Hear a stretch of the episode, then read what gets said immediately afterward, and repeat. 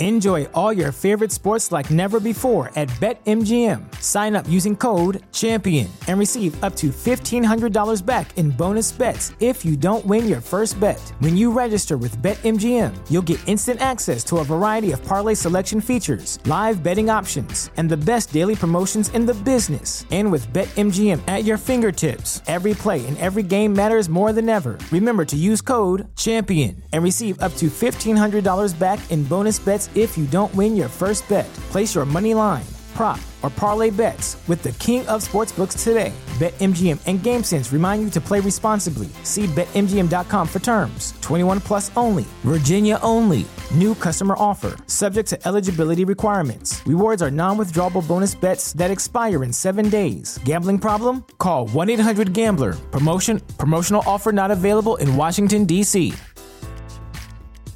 If you're a woman over 40 dealing with hot flashes, insomnia, brain fog, moodiness, or weight gain, you don't have to accept it as just another part of aging. The experts at MIDI Health know all these symptoms can be connected to the hormonal changes of menopause. And MIDI can help with safe, effective, FDA approved solutions covered by insurance. 91% of MIDI patients get relief from symptoms within just two months. Book your virtual visit today at joinmidi.com.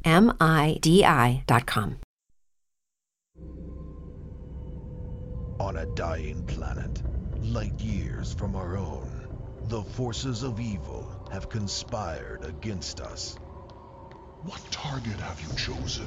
A small planet in the Omega Sector called Earth. You need only give the word and it'll be done. The word is given.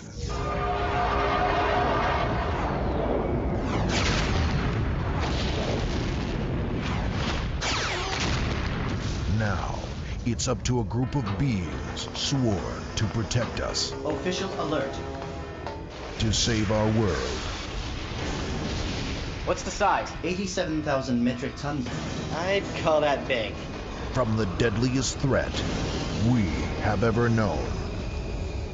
Welcome to They Call This a Movie, testing the strength of friendships one terrible movie at a time. Subscribe to the podcast on iTunes and other podcast services by searching They Call This a Movie. We're part of the Main Naming Network, and to find more from us, check out the website at themaindaming.com or on Twitter, Facebook, and Instagram at The Main Naming. We are also now a proud member of Geek Vibes Nation, and you can find them at gvnation.com. Welcome back to They Call This a Movie. This is Anthony Dalvecchio, and with me, as always, is Dan Aquino and Mark Myers. Say hello, gentlemen. I'm not always with you. You can't Well, say that. That's a that's, That's true. I, I mean, wasn't here last week. I mean, I mean, we didn't do a basketball player movie this week, so obviously Dan's here. Yeah. Well, Uh, Dan has returned from America's Wang to uh, to join us once again. How are Yeah, and Yeah. and it, I don't I don't want to be not safe for work here, but I'll say America's Wang, it did what it was supposed to do to me. If you catch my drift, Uh, it it got me in the wallet. Let's just say that. Yes, But as, it- as it always does. Yes. hmm Yeah, and uh, I, I two things uh, while watching this movie. I think D and D has finally broken me, in the sense that um, while I was watching this movie, um, a the two monsters in the movie immediately made me think, oh, I wonder how many hit points they have, sort of sort of thing in my head, and I'm like, What that's not what a, that's not what a normal person thinks. And second, um, you know, I got a notification that like uh, you know, my commissions for this month came in, and the first thing I thought it was, oh, I can buy those pieces for the D and D map now. Well, that has nothing to do with the movie. No, Unless- but I was watching the movie when I found it out, and I'm like, D and D has completely broken me. If you're trying to backdoor a reference to Stranger Damies, Mark, I know I see what you're doing, That happens at the end anyway. I don't need to backdoor it. Right. but I- you did anyway. Why are we backdooring our own podcast? Yeah. what what are we doing here? I thought you were going to say when your commission check came in that you were thinking about rebooting this movie because it probably cost about your commission check Yeah, to make. yeah. I think if we I think if we all pooled our resources, we could probably make this movie. Yeah, Yeah. Alison Lohman needs some work, so Yes. Uh, so uh, this week, the big movie coming out is Godzilla King of the Monsters. Uh, so we went through Amazon Prime's uh, kaiju movies, essentially. Uh, I started watching Gamera the Invincible, I think is the name of the movie they have on there. Um, started watching it, uh, realized that it wasn't so bad. It's good. It's just kind of like an old movie, so it wasn't Mhm. really that much fun to to make fun of. So we dug even deeper, and I came across Kraa! Exclamation point, the sea monster, 1998, directed by Aaron Osborne and Dave Parker. um, before we get into that, um, I want to discuss what your feelings of Godzilla movies, because I know Dan, you are especially a fan of Godzilla movies. I am a huge Godzilla fan. Uh, I grew up watching these movies on Saturday mornings. They would have them on TNT. It was like Monster Vision, I believe. And you know, I would watch. Uh, I watched the good ones. I watched the awful ones, uh, Destroy All Monsters or uh, All Monsters Attack. Uh, it always brings me to the what, what's that one Simpsons reference when uh, they put when Lisa they find out Lisa failed second grade gym and they put her on Monster Island. Mm-hmm. And it, it always brings me back to that. I was like, what they mean is it's not an island, it's a peninsula. Or uh, whatever it is. What is it? It's a archipelago or something like that, Ant? No, Peninsula. It's yeah. peninsula. But uh, yeah, I watched all those Much like. America's Wang. Yeah, there you go. That what uh, they called this a movie brought to you by Florida, America's Wang. Uh, yeah, so I, I grew up watching those. I I was looking forward to watching Gamera because they Godzilla and Gamera never meet in the in the in the movies, and they're two of Japan's biggest monsters. Uh, Gamera is usually I don't think he's ever evil. Gamera's uh, he's the protector, and weird weirdly enough, he's the uh, friend of children or something along those lines, right? He's he's the protector of the universe and friend to children. Uh, what uh, I I grew up watching, and I even like the 1998 movie. What? Which is, yeah, which is no, kind of come on. I do, I do, I do, because I, it's not a good movie. I don't like it because it's a good movie. I like it because it's a different spin on Godzilla, and I just, I saw it for my birthday one year. I just I enjoy any Godzilla movie. Really, it's I am surprised. really why? I you're the first person I've ever heard to say they like that movie. Oh no, that that No, was no. universally like, oh yeah, that movie sucks, right? Everybody. yeah. like you could no, get listen. you get the Senate to agree to that unanimous I- decision. I'm not. I- I'm in no way saying it's a good movie. I don't like it because it's good. I just like it because it's Godzilla. I am unapologetically like I, I'll like almost any Godzilla movie. It doesn't Like- matter. Like Mitch McConnell and Bernie Sanders would come together to talk about how much that how much Godzilla is terrible. Well, no, listen. When I lived in Massachusetts and I worked there, there was a man and his son at my job, and they said it was their favorite movie. Wow. Now, I- Oh. in no way, shape, or form would that ever come close to being my favorite movie. Their favorite Godzilla movie or their favorite movie? It was one of their favorites. They also said that Jupiter Ascending was better than Guardians of the Galaxy. Good lord. Yeah, well, that's Massachusetts for you. They're Yeah. dumb as posts. Uh, sorry to anyone who might be listening from Massachusetts. More like Taxachusetts. Boom, roasting. Uh, no, I I like it just because it's a Godzilla movie, and I, I like Hank Azaria. He's fine. He he does a terrible Brooklyn accent in that, I think. I couldn't even tell you. But yeah, uh, uh, yes, I If, grew up. if you have to say these it with a question mark, it wasn't a good job. No. uh, but yeah, you know, like Mecha Godzilla, Mothra.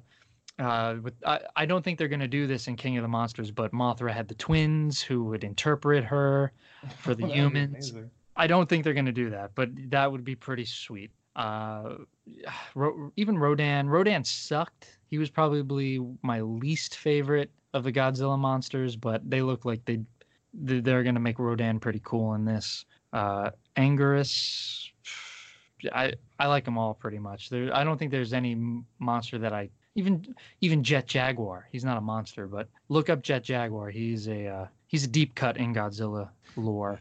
So let me ask you a question. Like Sure. you said, you love the good ones, you love the bad ones. What is considered to be the best one? Well, I guess if you're going off of just strictly the best, then you got to just say Gojira, right? The 1950 Godzilla movie, the very first one. Uh, when they got into the 90s, it, it became pretty good as well. So they like Godzilla vs. Biollante was good. uh, Godzilla versus Mecha Godzilla one and two, or I think it was like Godzilla against Mecha Godzilla. The those movies were really good. My favorite one is the 1985 Godzilla reboot. Uh, there's they I remember renting it from the local blockbuster, and it would open up with Bambi meets Godzilla. Did you ever watch that? No. It's just a very short film, and it's Bambi just grazing in a field, and it has the you know that that music playing. I don't know what the name of it is, and all of a sudden Godzilla's foot just comes down and stomps Bambi, and that's it. That's that's the short. I just remember that as a kid. I was like, oh, that's awesome. Uh, so yeah, the the 1985 is probably my favorite, and the my least favorite I think is All Monsters Attack. But I, I haven't. I, I've seen Godzilla vs. Destoroyah. That's a really good one too. That's when uh, Burning Godzilla comes around. So uh, it, it- there's a whole. I think there's like 20 plus Godzilla movies out there. God, Godzilla vs. King Kong. I used to. I wore that tape out as a kid. I, I would watch it. Uh, it came out in 1976, I believe. Uh, it's a pretty terrible movie, but that's one of my favorites as well. It's and I, I'm looking forward to the 2021 as as uh, it looks like the the reviews are kind of mixed on this one, but I, I hope the Godzilla vs King Kong one will be good. My only experience with Godzilla, besides the 98 and the 2014 version, is just Monster Madness. Um, Cinemassacre's uh, Monster Madness, going through all those kaiju movies. Um, He, he does a pretty good job with those. Yeah. I I always look forward to those every October. I Um, think I think he stopped them unfortunately, but he did. Yeah. Yeah. Come back. Cinemassacre's Monster Yeah, Madness. Please. I looked forward to those. I would uh, watch them on the train Yeah. to work. Well, what Uh, about uh, what about you, Mark? Are you yeah. a Godzilla fan? Um, I've only movie wise, I've only seen '98 and 2014, and um, '98 I saw more than necessary because it was during that era where I only had there was only like five or six VHSs in my house. And um, Fast and the Furious point. wasn't out yet. and Fast and Furious was not out yet. Uh, So, I what was wasn't there able to watch? it. Yeah, that it was it was like that Varsity Blues and Face Off.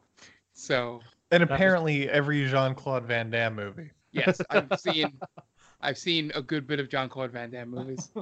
Um, which he that- which he kept kept to himself That- throughout that entire week. which that I uh I attribute to my uncle who you know liked to tape any and all movies that came off HBO. So anytime I visited him in the summer, you know, is when I would get to watch at least one viewing of ridiculous movies. Um, Not not only Ant did Mark keep that from us the whole week that we watched Time Cop, he kept it from you throughout college, rooming Yeah. together. Yeah. Right? Yeah. You guys roomed together for how we many never years? roomed together. Oh, you We did not. did. Okay, I thought you did. That's for another episode. yeah. that that's why we're still friends. we- Uh, that's, that's a good point. um yeah so so that's really my only uh in terms of movies um i do remember renting super godzilla for um super nintendo, Super Nintendo. Yeah, I, I um and not really understanding it because it's a weird game anyway you, would get hurt crushing buildings. yeah it was That's weird what Godzilla was about. he was all about destroying buildings and killing monsters. did not understand it um after seeing this i might try um you know playing it completely legally um uh, and just seeing if, if it's any better with age, you know, or at least my talent of not being a nine year old trying to play that game. Um, yeah, but the the one uh, thing with Godzilla is that um, it, it seems like a type of movie I would be into, you know, just ridiculous action. And I mean, I like the Pacific Rim, so, you know, that's sort of in the same vein Absolutely. you know, as a as a Godzilla. Um, I even used Movie Pass to see the ridiculous second one. Ugh. Um, That was such a letdown. Terrible. Um, but yeah, yeah. Not I don't have definitely is not as much experience as as you do, Dan. Um, with this, um, the and the only thing I remember from the '98 Godzilla, despite seeing it a good bit, is that about the uh, the nest being in Madison Square Garden. yeah, That's really all I remember from that movie. Well, can I? I, I want to sh- say just how much I love these kind of movies. While I was on vacation in Disney, Yeah. one of my favorite moments of the vacation, we got back from the park. It was it was like eleven thirty. So we stop into the uh, the food court. We grab us we get we grab a we grab pizza. We sit down in the food court, and guess what's playing, Mark? Or Ant? No, Pacific Rim. Rim. Pacific Rim is playing, and we we sat down, we ate pizza, watched Pacific Rim at Disney, and I just thought to myself, it doesn't get any better than this. This is my uh, you this is my heaven. did you when when it came on and they were carrying the uh the Jaegers around, did you stand up to the people next to you and yell about the helicopters? No, the guy next to me was having a terrible night. Okay. So yeah, someone someone stole his burger. Oh no. Yeah, someone stole his burger and he was not happy. So I don't think he wanted to hear my uh my issue with how the Jaegers got around on two helicopters. Maybe it would have cheered Yeah. him up. What do you know? I, I don't think he- I would have survived. I think he probably would have killed me. Uh, so as we mentioned, this week's movie that we are covering is Kraa! Exclamation point! The Sea Monster. Uh, I like It- how that's a it's like a callback to the old monster movies. Where it's like it from another Yeah. planet. yeah, no, it. I this is this is a weird movie. I'm gonna be Mhm. honest with you. Um, I'm not hundred percent sure what the point of making this movie was. Feels like it's a sort of parody spoof of kaiju movies, Godzilla movies, but there's not a single joke in this movie.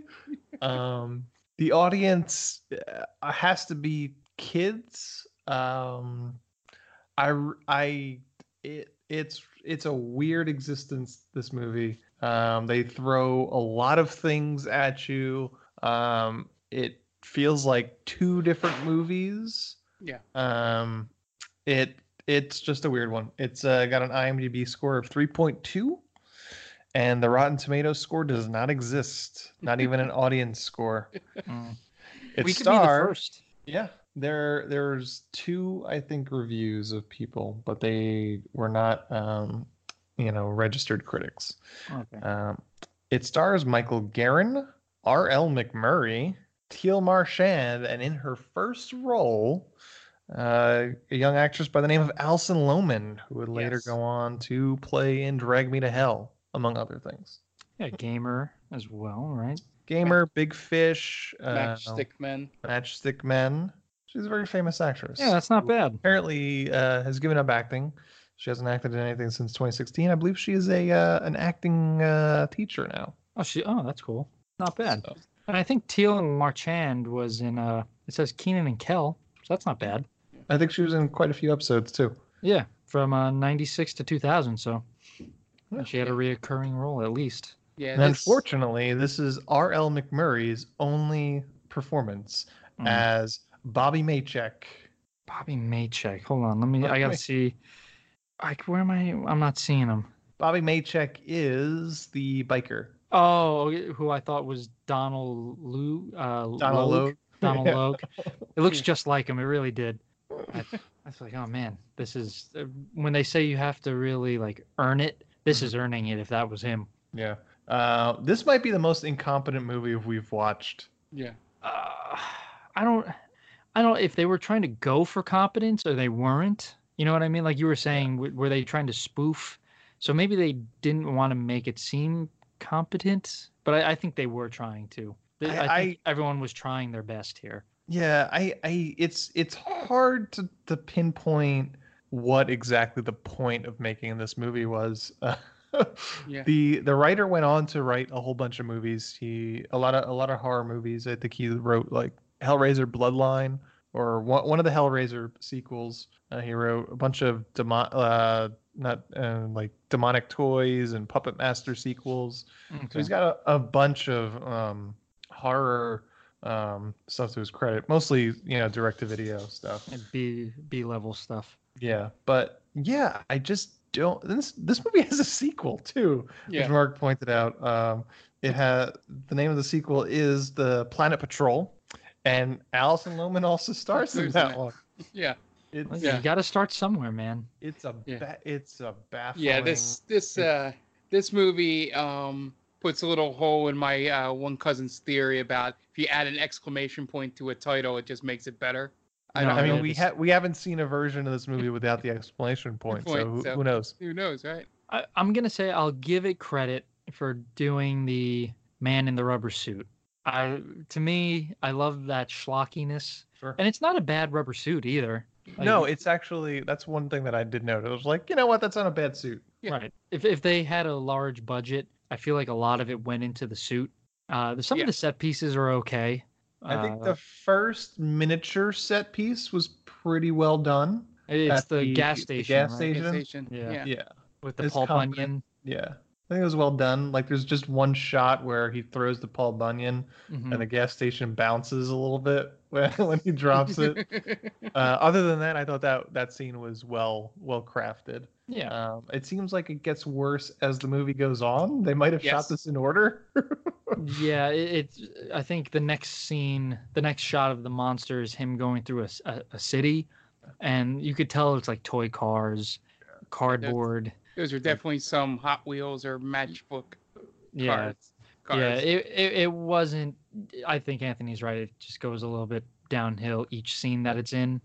because like even like even the first even the first miniature scene has like explosions it has Mhm. a tanker truck moving all like the next scene that's in in the city none of the cars are moving none of the like Yeah. like they, they don't do any there's not like an extra mile thing to kind of like sell it Right, uh and like there's some background noise of just cars honking but nothing moving. yeah there's nothing that's immer uh, there's no immersion in those scenes Hey, Uh, I, and they don't even have, you know, how in the Godzilla movies where they would show him moving through the city and then pan to people running. right I- I mean, obviously, they're not in the same scene as the man in the rubber suit, so why not just do that? You have people screaming, running, just have a uh, a point of view shot that way, and then you could just have Kraa moving through the city.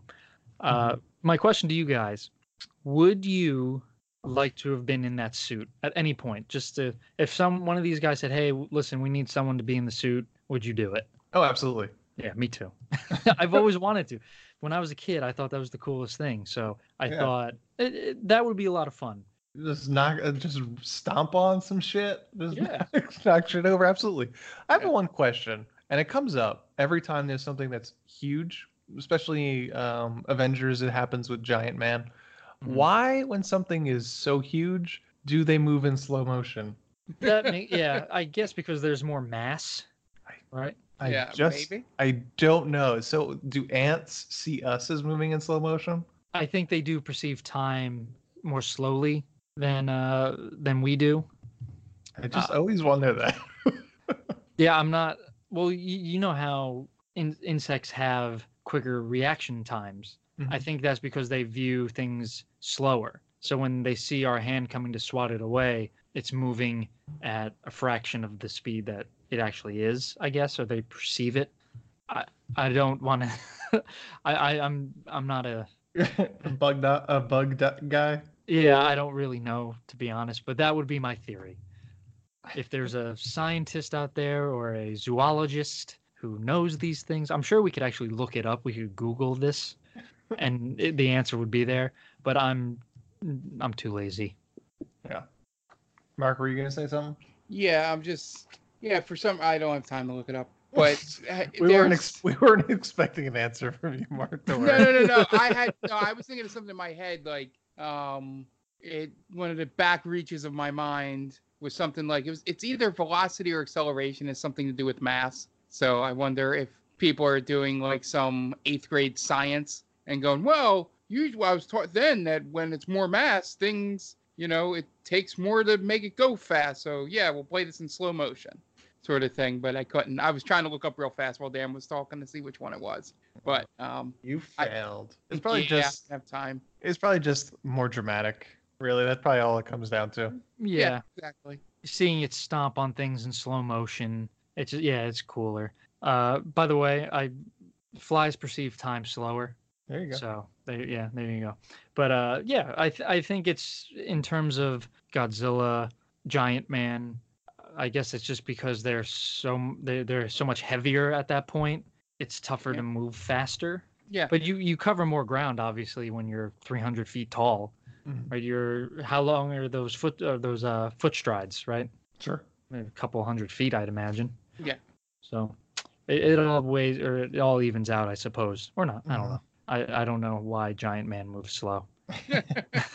we'd have to ask. Uh, well, we can't because he's dead. Never mind. I was gonna say we'd have to ask Stan Lee, but Eh. that's not. We'll ask the Russos. I was, There I was we go. more- there for a second. I thought you were going to say Paul Rudd. We can ask Paul Yeah, Rudd. We can't Maybe- ask Paul Rudd. He's dead. Wait, what? Yeah, what happened? Oh, you didn't hear? Yeah. No. Uh. Yeah. I don't know, but that, that's uh, that's a good question because you see, obviously Godzilla is very lumbering. Uh. He's and I think it's just to make it look cooler. Yeah. Yeah. I'm gonna go with that. Yeah. Uh, okay. Uh, if there's any other points before we head into the plot. No, I'm just I'm just really glad that this was probably the shortest movie we ever watched. Yes. It was a nice movie, like you Yeah, said. nice, nice. Very nice. uh, let's go right into the plot. Uh, so, as we mentioned, uh, it the runtime of this movie is 69 minutes. Uh, one Flat. hour, one hour and nine minutes, as they put it on IMDb. It is 69 minutes. Two of those minutes happen to be the opening credits against Black in the Yes. in the very beginning. It's a very long opening. So that's two minutes, which is nearly three percent of this movie. Yeah, that- It's amazing. that's a probably a no-no that they teach you in film school. Don't do Yeah. that. Yeah, they could have had something in the background to make it a little more. If they're going to stretch it out for two fucking minutes, have something something going on. Um, we open up after the credit scene. Uh, the dark planet Proyas, and we meet our villain, Lord Doom, who is very cold. That is his dilemma: is that he's cold. He is currently living close to the planet core of planet Proyas. Uh, the planet is slowly dying. Um, and Lord Doom is a combination of Lord Zed from Power Rangers and Doctor Doom. Yes. Yeah. I, I picked that up immediately. Yeah, and a lot of this movie feels very much like a Power Rangers movie. yeah. yeah. yes. Uh, it- it feels like a Power Rangers episode stretched out to 69 minutes. Yeah. Uh, I I thought he he also kind of had a Skeletor vibe to him. Sure.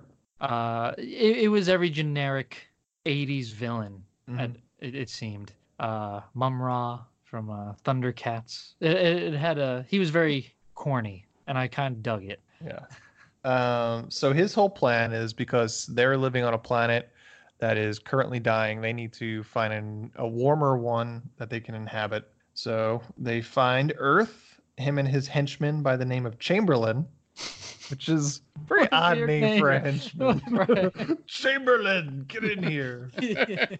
I was not expecting the person who played Chamberlain to come out in that scene. Yeah. I thought I thought it would be someone equally as uh, silly looking.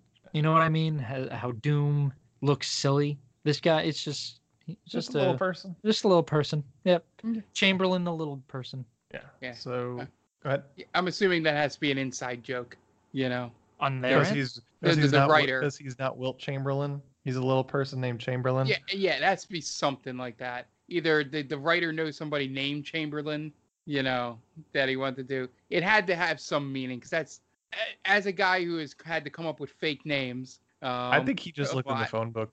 You know, yeah, exactly. It's it's it's either something really dumb and stupid like that, or there's some connection where he thought, you know, oh, people are gonna laugh about this. You Stop know? trying to give Neal Marshall Stevens an out, Mark. He could be just a moron. Stop, stop trying. Stop trying to meet him halfway. um, yeah. So basically, like I said, the whole point is that Lord Doom is cold and needs to find something. So they send out um, an agent, uh, a kaiju agent, to um, destroy a civilization on Earth, and that is Kraa, the sea monster. Um, so they send Lord, uh, Kraa, the sea monster, down to Earth, and I'm just thinking, how long is this plan supposed to take? Um, now, what do you mean? because like he's sending down Kraa to destroy the world, but the Kraa's not that big. He can't destroy the world in like a, a day. No, like- they say he's about like 200 s- feet. Right. So it's like you know, there's like five billion people in 1998 living on on the world in on Earth. I feel like that that's going to take some time. I I don't feel like Lord just- Doom has that kind of time. I guess he just needed to destroy a city, maybe, and that would that would be it.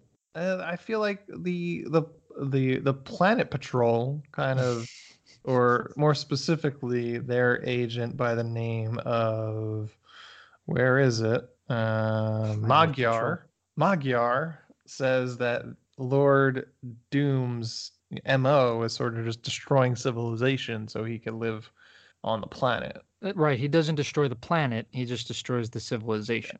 So like if you're going to destroy a civilization of 5 billion people, that's going to take some time if you're just like one 200 foot. Right. Assuming Hydra- it has to rest. yeah. And again, we mentioned how he's in slow motion. So it takes him a while to destroy a single small city. Yeah. It's really just a city block he destroys.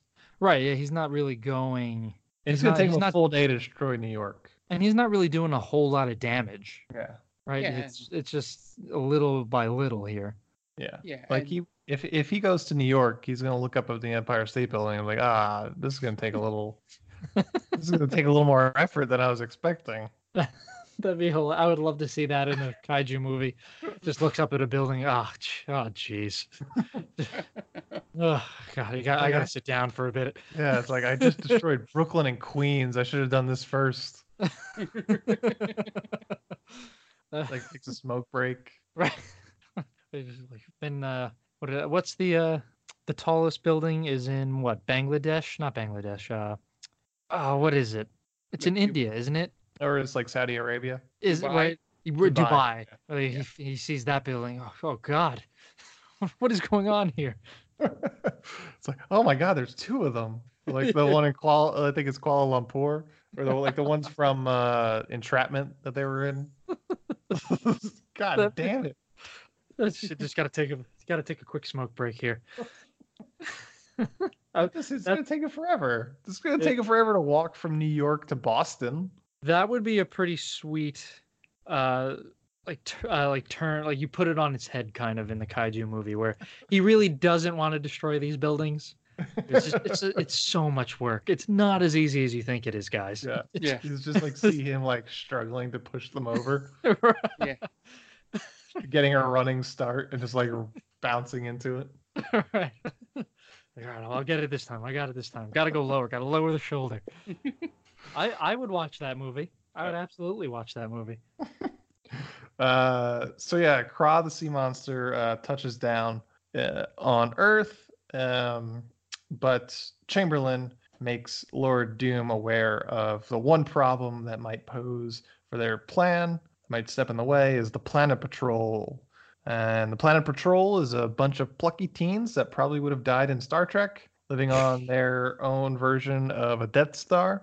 Yep. Uh, And it never works. nope. Right. It- it- throughout the whole movie, it's always powered down.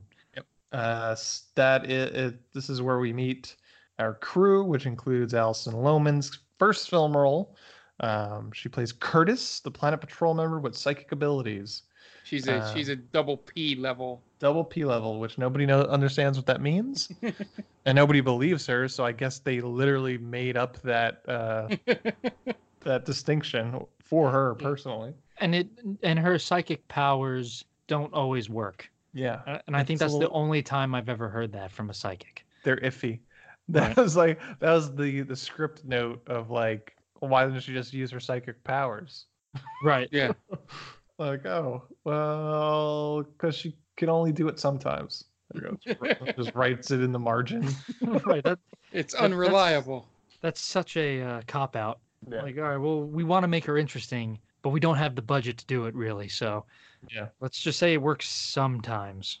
hmm Yeah. So they're they're tracking Kraa's arrival to Earth, and their plan originally was to you know go to Earth themselves, teleport down there. But as they were about to, they get neutralized by Lord Doom's forces, and uh, basically the power is shut off, um, which also destabilizes their core.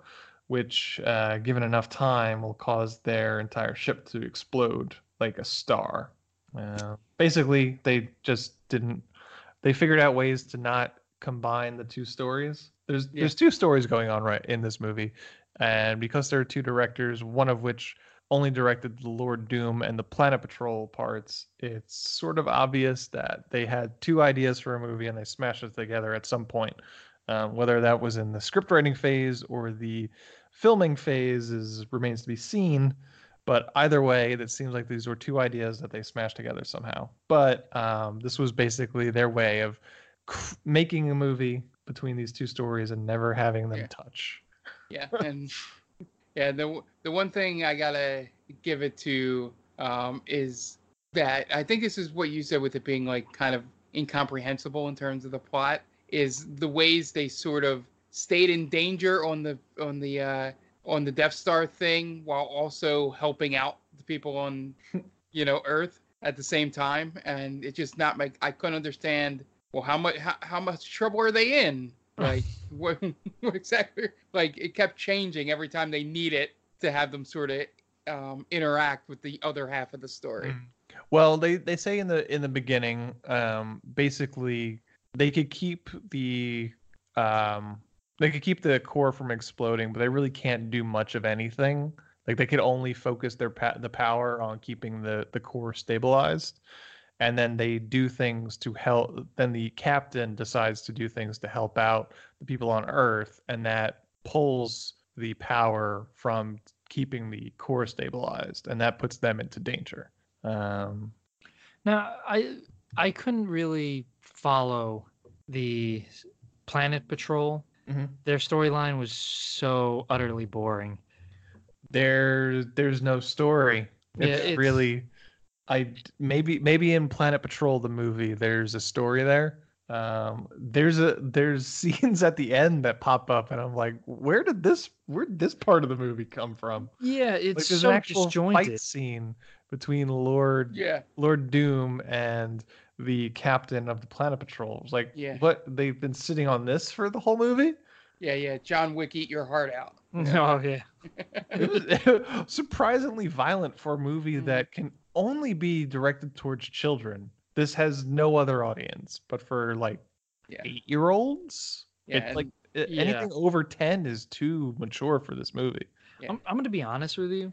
When I first started watching this, I got a little confused with all of my uh, adult film watching because it had the same uh, like You- you feel were- to it. You were wondering why they all had their clothes on. Right. It kind of felt like this was this was just the beginning of a uh, like soft core Oh, yeah. skin- Skinamax kind of thing. It feels the the Planet Patrol feels very much like Emmanuelle in space. Yes. Probably, maybe. I don't know. Yeah. I Yeah, the- assume. The, the It best is. part about the um, Planet Patrol stuff is Ooh, Mark's Hey. it's real good. what? It's real good. No, no, no, no, no. The um, It's real good. it's real good. Um, is that you can tell that this is like uh, Alison Lohman's one of her first roles because she's really the only one of the three giving like a hundred percent in in all of her lines and scenes. Well, it Um, wound up making making uh making her better for it, didn't yeah, it? Yeah, she stood out in the movie Yeah. um, because of it. Um, not that there was a high bar to cross, but right. but yeah, she gave 100%. And also, um, in those scenes, it the other guy that wasn't the leader just felt like at every opportunity he had, he had to put a hand on Alison Lohman, like on on her shoulder. And then when he's resting, he sort of starts petting her head when she wakes up from being knocked unconscious. And I'm just like, that guy was just, he was like, I'm taking advantage of this.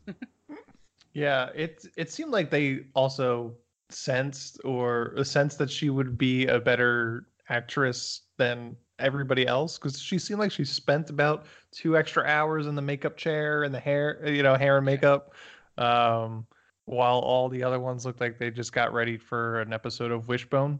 yeah. Wishbone. Good reference. Um, Pretty good. yeah, yeah uh, but no i mean this it's such a such a weird like it's a weird part to have in a kaiju movie and that's one of the reasons why i want because they they leave it all on the line there too in the trailer. They show every every aspect of this weird weird movie um in the trailer. So i was like well we got to do a kaiju movie and this one has an obvious dr doom ripoff and then it also has an obvious Star Trek ripoff. And like we totally have to watch this movie. Yeah. um, but it comes off as just so odd. So it's got to be like two scripts mashed together. Um, and just like with very minimal effort to the point of in this scene there's an unfinished green screen shot. There's literally a scene they cut and there is still a green screen that has not been keyed out Yeah. by anything. Yeah. I think it gives the movie character. Yeah, Oh, yeah. there's i- isn't there one scene too where it's like definitely the the uh the CGI wasn't finished on it or whatever. Oh yeah. It's the one that has like the ticking time at the bottom. There's th- there is there's time code on Yeah. on the shot, um, and it looks like they ran out of money. Yeah. Um, yeah, this I laughed this, out loud at that part. This movie has it might be the lowest budget movie we've watched. It's definitely the most incompetent, but I, I don't have any numbers for it. It's just it feels super cheap. Do you think this Uh, was lower than uh, Wizard of Paws? I Yes. think s- I think so. At the very least, it looks cheaper. No. Well, so it's got to be right up there with it. It's probably close. Um, I think this movie is worse put together than that movie, though. Yes. I, I man, that's really hard to say though. I mean, this had like set pieces at least and better oh no, I can't say that. I was going to say it had better graphics, but that's No, that's an awful awful lie. I, I mean, it's it's crazy. I uh, mean, well, Wizard of Paws didn't have a uh, a mini uh, alien that spoke with an Italian accent. Oh yeah, oh, an God, offensive Italian accent. We we still haven't gotten to that. We're Yeah. obviously we're talking around the plot because there isn't much of a plot. But no, Um, Yes, yeah. So there's a an alien, like a he kind of looks like one of the the creatures in Halo, the grunts. yeah, Uh, he's in an egg, I think, right? He's in an egg of some sort. so let's let's just get into it. So Yeah. Frog gets sent down to the Earth. He fucks up a truck stop, which we already touched upon. Probably the best part of the movie in terms of quality of the of the filmmaking. It's it's well done in terms of miniatures. There's like explosions. It it feels like it, it feels like that could be like a, a, giant 200 foot monster. Yes. Um, so with the Planet Patrol neutralized, they send an operative, they say, um, down to Earth to to stop, try and stop this this uh, Kraa. Um, they he's gonna go go there with no weapons, but he's gonna have to try and figure it out. It's where we uh, cut to um, a New Jersey diner where biker Bobby Maycheck uh, spe- uh he uh, walks into a diner um, right at closing time like a real asshole. Yep. and uh, Oh, meet That's right. He he asks for non. He asks for what is it? Non decaf. no, he asked for decaf tea. Decaf and she's tea. Like, and she's like, "You got you get this tea bag in hot water is what you're gonna get." and he meets Alma James, who's the diner owner. Um, and this is where the uh, triangular object crash lands in the middle of the diner, and we meet our uh, our Italian-speaking uh, operative. He kind of looks like a turtle mixed with a decomposing sandwich. Uh, Yeah. good way to I- put it. I don't. Yeah, I think that's probably the the best way to go about saying Yeah. what this thing is. Yeah. So my favorite part of this whole movie is Bobby Maycheck with his backstory and everything. Yeah, Because Bobby is a biker and he looks like a biker. He's got long hair, long beard, leather jacket, leather pants. Um, but he also spent a few semesters in med school, and then he uh, interned on the Voyager space program. You don't So know the don't- Voyager's. don't judge a book by your its cover, folks. and it's uh, really bad wig. Yeah. Voyager, if for those who are unaware, Voyager 1 and 2 were launched in 1977 to study the outer solar system. Voyager 1 became the first human made object to reach interstellar space in 2012. So he's uh, part of history of that Bobby Maycheck. Uh, Well, I remember learning about him in uh, high school history. So there you go. Um, so yeah, the this uh, spaceship crash lands into the diner. Um, Bobby is pretty excited to see it. He's like, "These are not one of uh, our satellites. I can tell you that." And then it opens up, and we meet Magyar, our Planet Patrol operative. He currently only speaks Italian at this moment. for what reason? Oh, they get Uh, to it. They Yeah, get to it. they get there. They get there. Why he needs to be in Napoli. Um, as the crash lands, uh, it uh, awakens the uh, the government uh, has been tracking it. I guess they uh, track it to the diner, but by the time they get there, the uh, Bobby and Alma have left the diner uh, along with Magyar. Next scene is at Alma's apartment. Uh, Bobby shows up with an Italian to English textbook, and Magyar immediately reads it in about 30 seconds. And rather than have an Italian, uh, rather than speaking Italian, he now speaks English with an Italian accent. Um, he was looking for Napoli, but wound up in New Jersey, as as one does.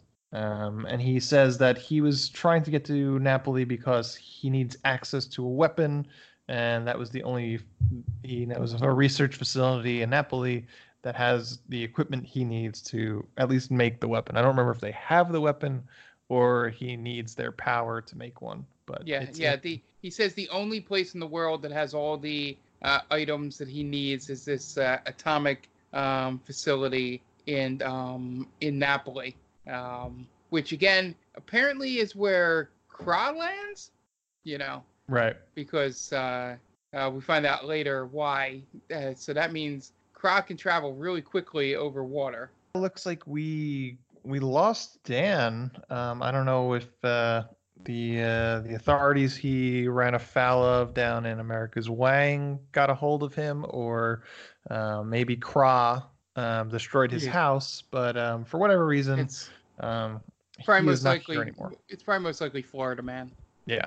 Florida man. Uh, he is no longer here. Uh, hopefully, we'll have him uh, back for next episode, um, or maybe he'll eventually join us again. But we're gonna try and move on without him because uh, the longer we spend on this movie, the worse off our lives are. Yeah. Um, so I am trying to remember where we are. Oh, yes, we are at Alma's apartment.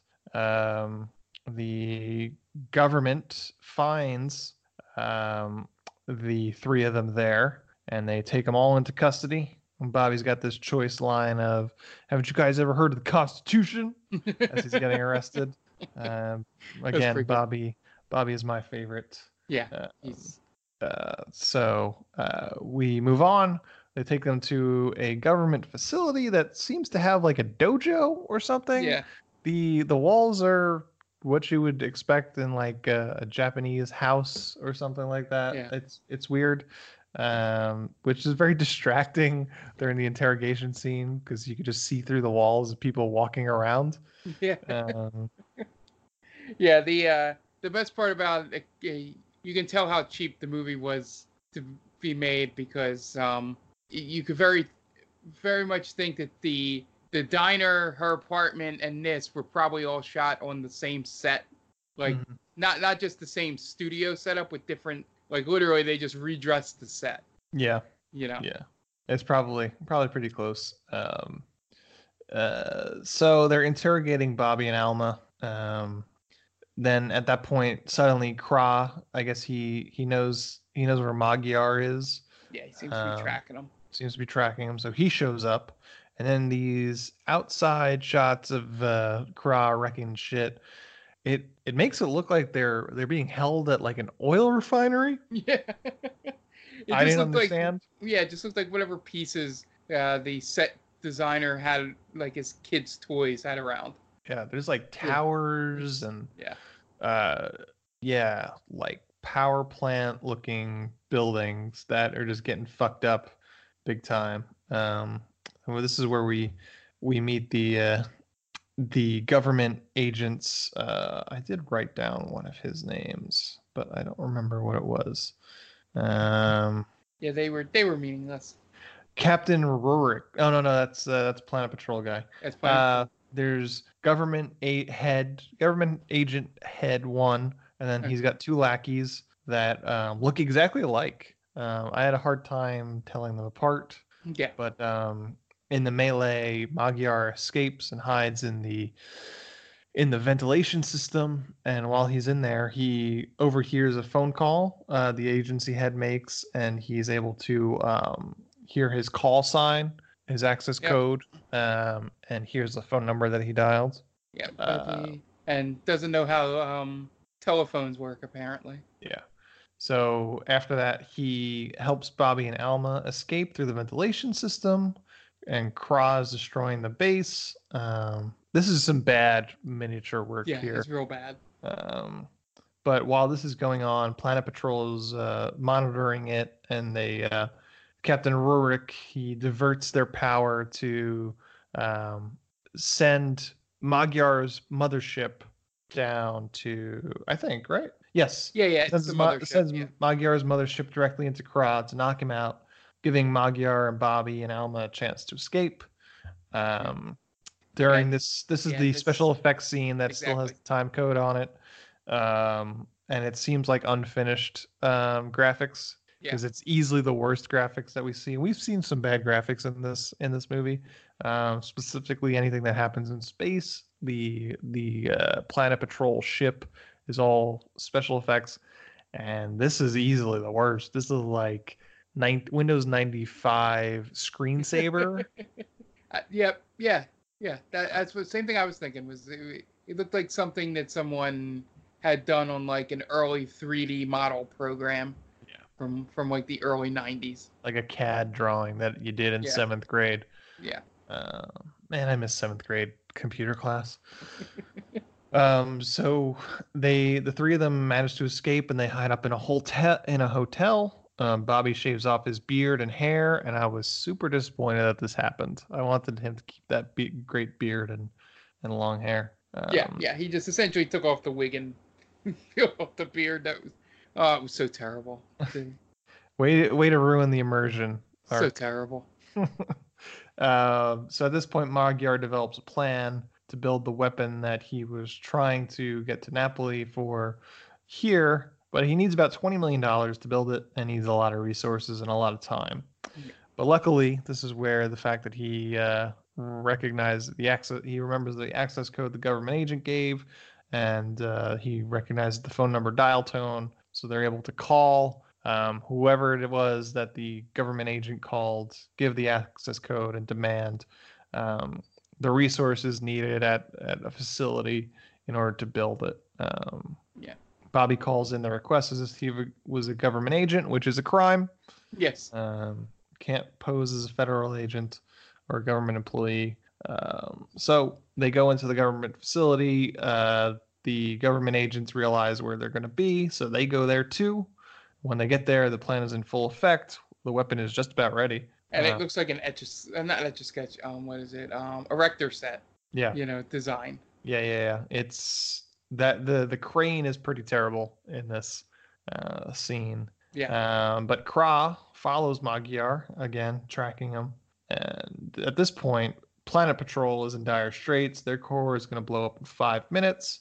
They're trying to help out, but they just don't have the ability to do so. Essentially, the weapon that uh, Magyar has built is a giant laser. Um, as Kraa approaches, he's uh, fucking some shit up again, um, Yeah. and he knocks out the power. That's so great. So Bobby It- has to go. ahead. Looks like he walks into a spider web. Yeah, he just kind of kind of knocks it down. So Bobby has to go and try and fix the problem as the government agents storm the facility. Um, and the agent stops Bobby before he could fix the problem. Yeah. Which uh, the really all he had to do was literally plug in a giant plug. Yeah, that that obscenely large plug was Yeah. was was pretty well done. It's like he stre- It's like he he was vacuuming and stretched the vacuum further than it could go, and it fell out of the outlet, and he needs Yeah. to plug it back in. That is essentially the problem. Yeah, Uh, and this and this is the point where Alison Lohman uh, does the uh, universal sign for she's using psychic powers. Mm-hmm. She puts the two fingers up to her temples. Yeah. So Magyar tries to talk to the head agent. No deal. Um, but he subdues one of the other agents with an electrical handshake because that that's a thing. Um, Yep. As Mark mentioned, Planet Patrol is trying to get power on, but meanwhile, Curtis is trying to use her psychic powers on Kraa to kind of keep him in place for the uh, the weapon. Um, Alma jumps the head agent, um, and Bobby is able to plug the weapon back in. Um, but as he does, he gets electrocuted by electricity. Um, Yeah, essentially. Oh, uh, the government agent's name is Bridger. Oh, Uh, jeez. and he pistol whips Alma, which is probably a crime. So much crime. Yeah. Uh, but meanwhile, Planet Patrol Uh, Curtis says she she can't do it alone. She needs to focus everyone's psychic energy in order for her to control Kraa more. So uh, so I said uh, the Bobby plugs the weapon back in. Kraa gets hit right in the chest with the beam. And Planet Patrol is able to redirect the beam using their psychic energy Yeah. to send the beam right to them. The beam jumpstarts their base's power supply. As the weapon blows up Kraa, it blows itself up as well. And the day is saved on Earth. So so they they essentially made that weapon into like a, a giant like uh crash pad uh, like paddles sort of thing, like jump starting Yeah. the the um Defibrillator. defibrillator. That was the word I was looking for. You're welcome. Uh, Thank you. now that the now that the Kraa is destroyed, the Planet Patrol um, sets their focus to Lord Doom. So they teleport to Lord Doom's uh, planet, Captain Rourke. I guess they have some some history. Yeah, that's why we got to see the sequel. Yeah. Uh, and then they fight. And this comes out of nowhere, like a choreographed fight scene. Uh, comes out of nowhere. Rurik fights Lord Doom as two other people chase around Chamberlain. Uh, Yeah, the the funny part about this scene, I don't know if you had the same thought, was uh, as watching it, I was like, how is the Corman Fantastic Four fight scene a lot better than this? yeah. Like I it's think- it's amazing.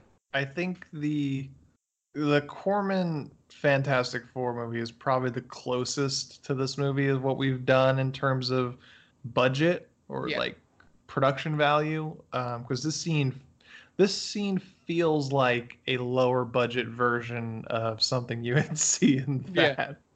that. Um, it's it's really ridiculous, but it's like a, a kind of a violent like uh, fight scene a little bit. Come, it kind of just doesn't mesh well with the rest of the movie. The rest of the movie isn't. Um, you know, besides the pistol whipping of Alma, which also is frightening. Yeah. Um, this is a scene that just kind of comes out of nowhere. It just feels really off. Um, and uh, before long, Captain Rorik uh, defeats Lord Doom. They uh, arrest Lord Doom as well as Chamberlain and put them in like animal cages because I guess that's what Yeah. Planet Patrol does. And uh, all's right in the world. Magyar returns to Planet Patrol base.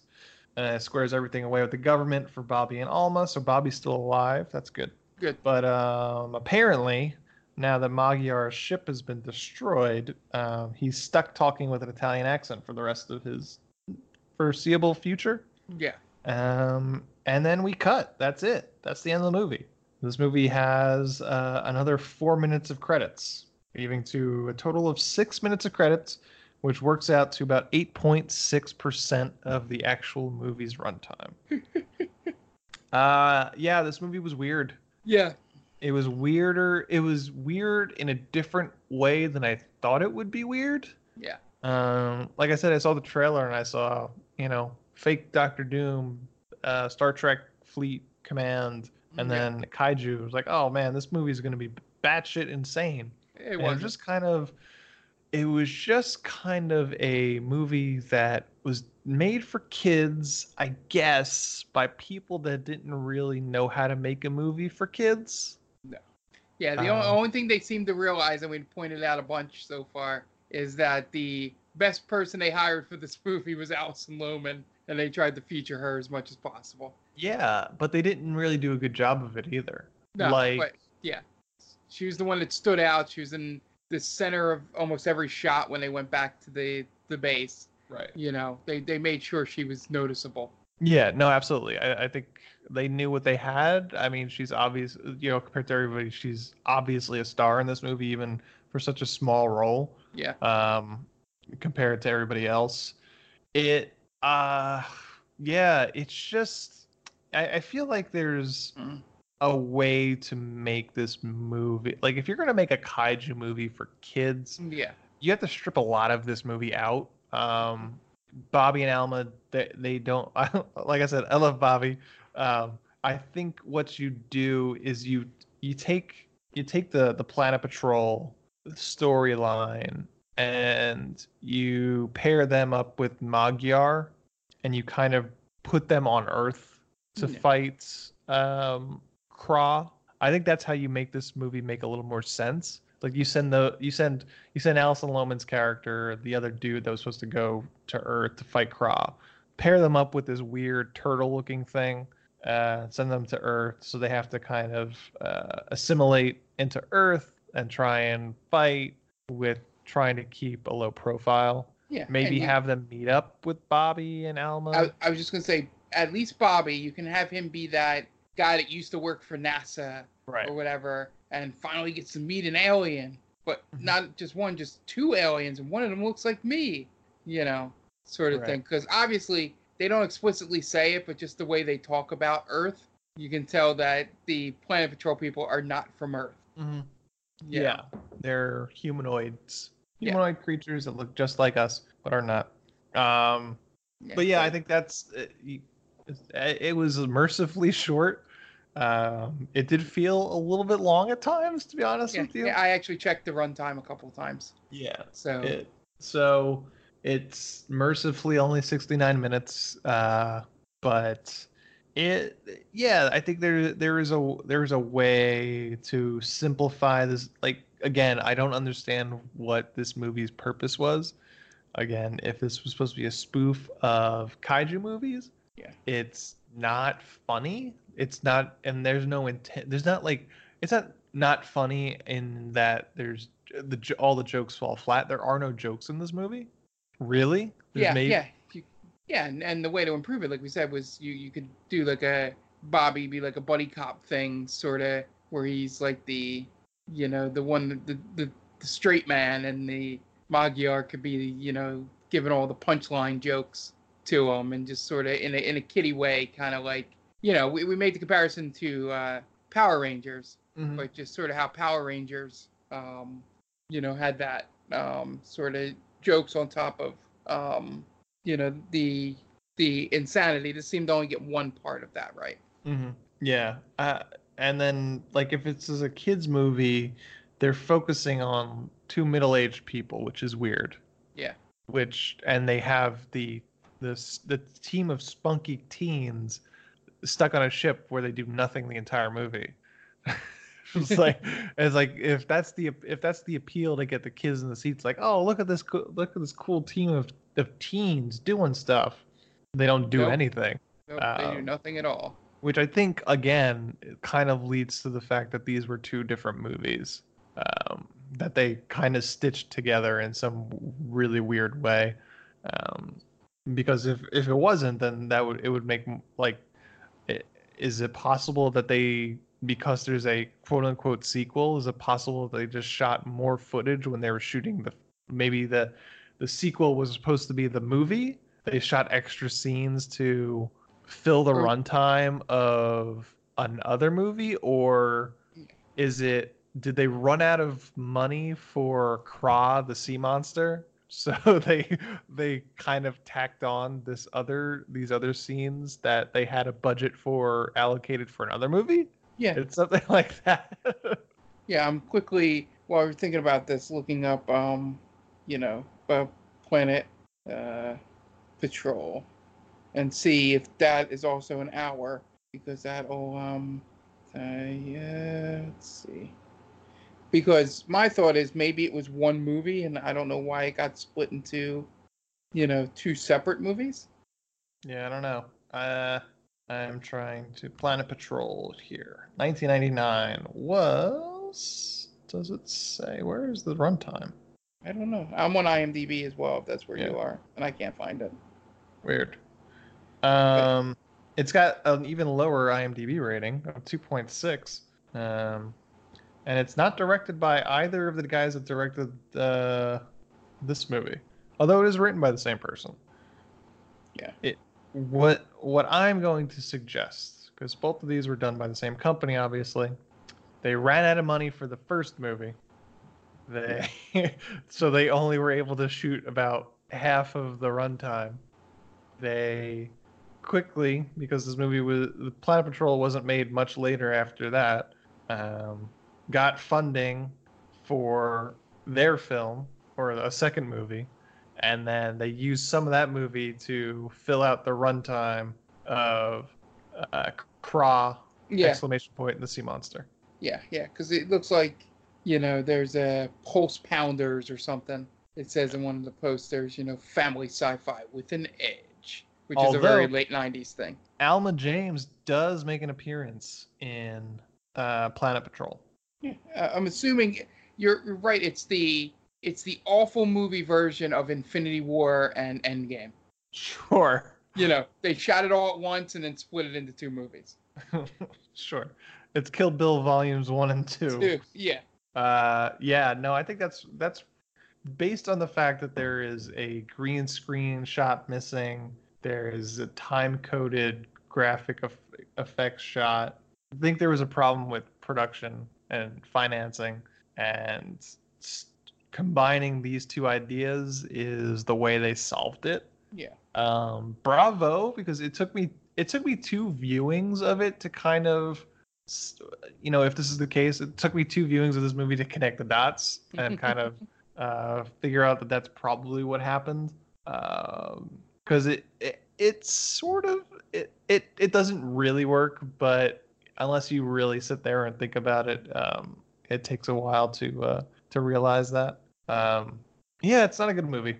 Uh, Not at all. it was uh, i would say I, i'm not going to say i'm disappointed it's just that i was um, expecting it to be weird in a different way um, i think I can see that. yeah i think we we we talk about like movies that are just kind of like like uh sorceress got really weird at the end it was like just went batshit crazy In a in a partially good way. yeah, like you just like throwing things against the wall, wall and see what sticks sort of way. It's like we got this. Look at this giant crazy lion puppet we have with wings. This shit's nuts. Comes out of nowhere. Um, um, but this movie is just kind of weird because it seems like it's weird out of necessity. Yeah. Um, but good for Alison Lohman for making something out of her career. Hopefully she's happy because she hasn't. She's she's had an interesting career because she like had like a six year absence too. Um, I Yeah. believe to have kids. I think she had like two kids, but like between 2009 and 2015, she did no work. Um, so I believe she had her two kids at that point, and then tw- since 2016, she hasn't done anything.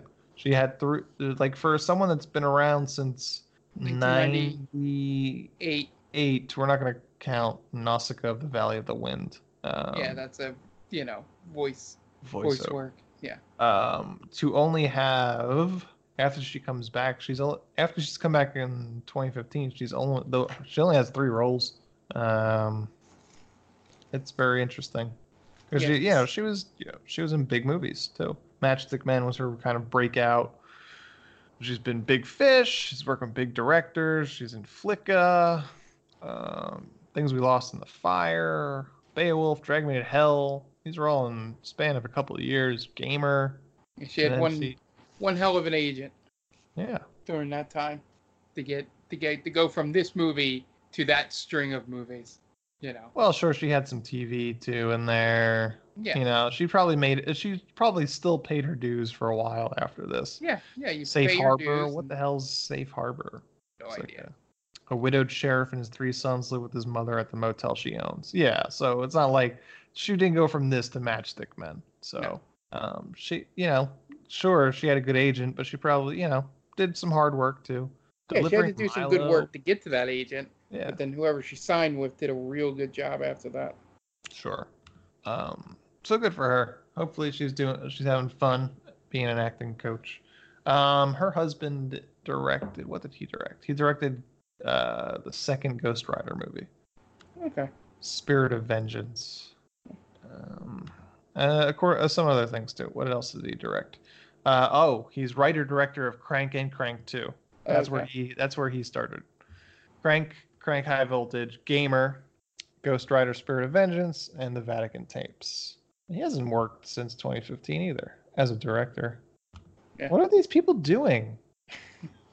Probably, you know, like uh like acting school, maybe he's a writing coach or something. I don't know.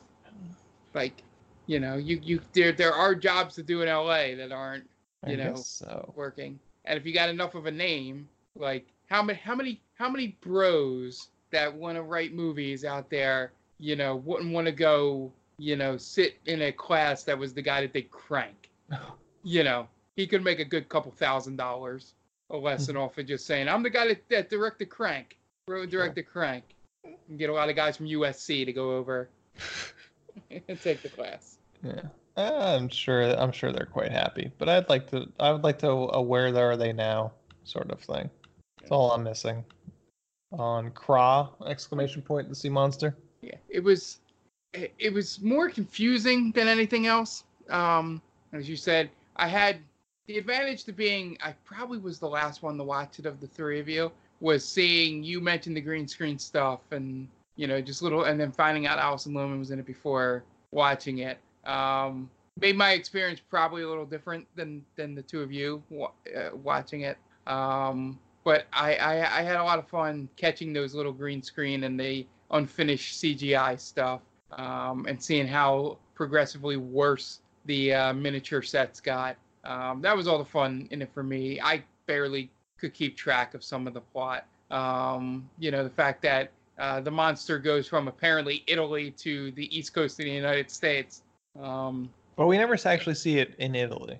But it says that that that uh, thing got. It says it's been destroyed. Yeah, but we never actually Yeah. see it. Oh, but I don't think it's a very deep plot in that it's you're it's someone else that destroyed it. Well, I don't know. Maybe they go. Maybe they talk about it in Planet Patrol. They say that it's there. It can't be a coincidence Yeah. that it was destroyed. Yeah. Yeah. So yeah, essentially. I'm not. I'm not suggesting that there's a conspiracy. I'm just saying that it's weird that they say it's been destroyed, but we haven't seen it, and then we haven't seen him make a move that fast in terms of Yeah. going from Italy to where he was. Maybe because he's aquatic, he can swim faster than he can run. Maybe. Yeah. But um, You're just bending over backwards for this movie, Mark. I get trying. it. I try. I try to. I uh, um, you know, full disclosure, I was paid by the no. I'm just kidding. uh, but yeah, it was. It was just. It was ju- just just finding out the little error, the, watching for the the errors and stuff was what actually made this movie, you know, bearable to get through. Gotcha. Yeah, it's a it's a, a one that I will never forget um, because it's that weird. Um, I really didn't re- think of the idea of this maybe originally being two different movies until I saw the the end credits where it specifically calls out that the director that directed the Lure, Doom, and the Planet Patrol scenes was a specific director in the credits. So I was like, well, that's a weird thing to to put there. Um, Sure. So that's kind of why I I kind of made that connection and connected those dots. Um, but yeah, this is our kaiju. So this is our kaiju movie episode with connection with Godzilla King of the Monsters. Mark, Yeah. who do you want to see Godzilla fight one day? um. Is our question of the week? Yeah. So, I wouldn't mind seeing a crossover with uh, Pacific Rim. Okay. and fighting those kaiju's in that movie, or even Jaegers. You know, it's it's a it, it it feels like it would be a natural fit, but they would have to get you know I would want the um see it's such a hard thing because the movies in Pacific Rim and a lot of the characters from the original are good, but um John Boyega is is a really good actor, so uh, maybe a mix maybe have him being one of the Jaeger pilots and helping Godzilla fight the other kaiju. That'd be a pretty cool movie. Okay. I want to see him fight Ant Man as Giant Man. Yeah, that was yeah, that that would be yeah. I don't know, just do we still get wise cracking Paul Rudd in the movie? Sure. Okay. I'd be down for that then. I wouldn't just want just a fight scene between Godzilla and giant Ant Man without Paul Rudd making all kinds of jokes about it. Yeah, of course. Why? I, I want to see. I want to see an MCU movie, Ant Man three, where he has to fight Godzilla. Yeah. And uh, now does does Elizabeth Olsen play two parts in in that movie? Is she, is she Scarlet Witch and the person? She's off doing. She's off doing uh, Vision and Scarlet Witch and Vision, what whatever it's called. Um, Vision and uh, what's what the fuck's her name? Her real name? Wanda. Wanda. WandaVision. That's what it's called. WandaVision. WandaVision. Yeah. No, we can't afford we can't afford her for this one. Yeah. Maybe we can get Alison Lohman. Probably could get Alison Lohman, but she's probably happy not being on set all the time. And honestly, sometimes uh, being on a set as limited as I am at these Yeah. these point in my life, totally get that. Yeah. Uh, Yeah, we could, if we can't get him, we can get her. We can definitely throw our couple thousand dollars around and see to get if we can get Darren McBee. Darren McBee, Darren McBee, and uh, why am I just blanking on everyone's names right now? Fuck, must be tired. Yeah.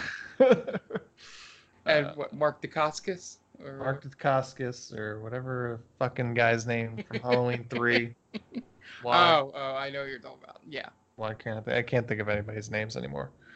And I shouldn't do that because that guy is my favorite, and I can't think of his name.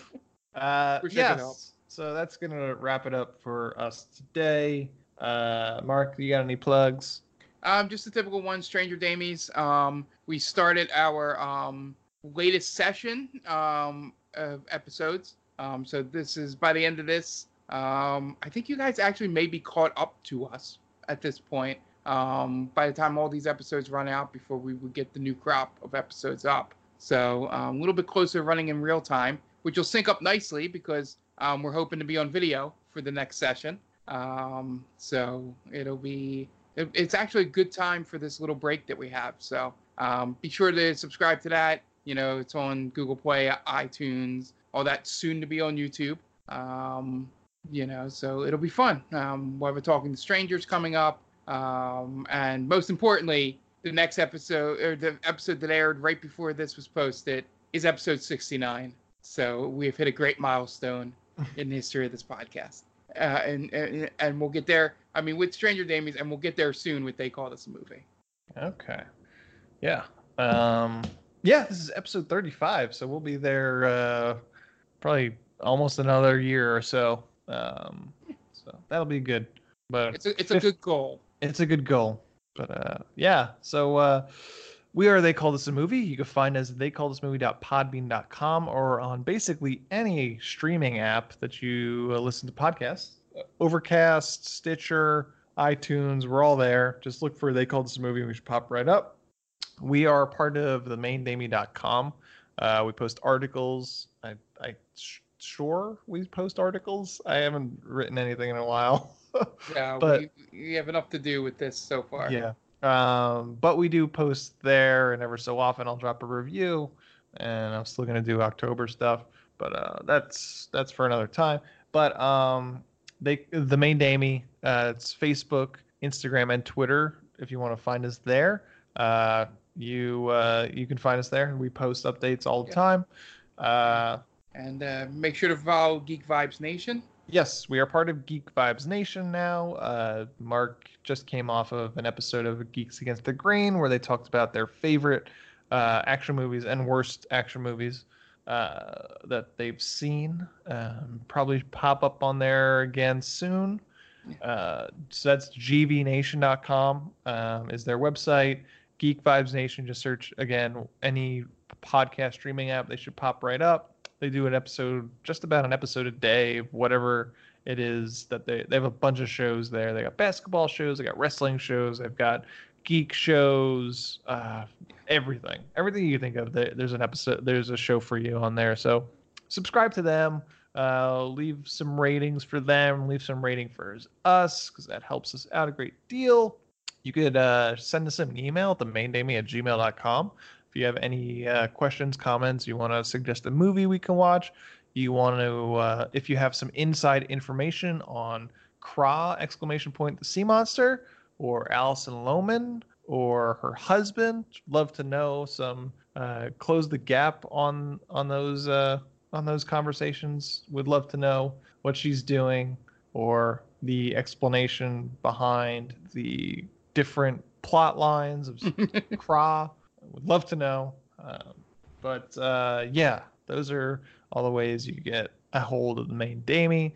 Uh, Dan, who is no longer with us because he succumbed to Rest in Kraa's peace. wrath, um, is at DAquino122 on Twitter. If you want to get into a fight with him on Twitter, um, you would not be the first person but you can find him there. Um, Mark, Yeah. uh, you are At- at, off the Off mark, the mark tweet, tweet. And I am at Antilvec. Is there anything else you wanted to mention before I do my sign off? No, no, no. That's about it. I'm just uh, really excited um, for you know possibly being you know going to video. So Great. that's that's what I've been thinking about since we uh, did our blocking for it over the Memorial Day weekend. So Great. Okay.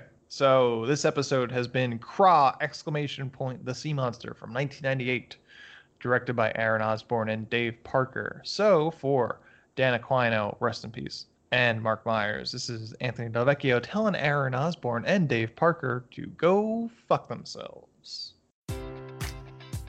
Enjoy all your favorite sports like never before at BetMGM. Sign up using code CHAMPION and receive up to $1,500 back in bonus bets if you don't win your first bet. When you register with BetMGM, you'll get instant access to a variety of parlay selection features, live betting options, and the best daily promotions in the business. And with BetMGM at your fingertips, every play and every game matters more than ever. Remember to use code CHAMPION and receive up to $1,500 back in bonus bets if you don't win your first bet. Place your money line, prop, or parlay bets with the king of sportsbooks today. BetMGM and GameSense remind you to play responsibly. See BetMGM.com for terms. 21 plus only. Virginia only.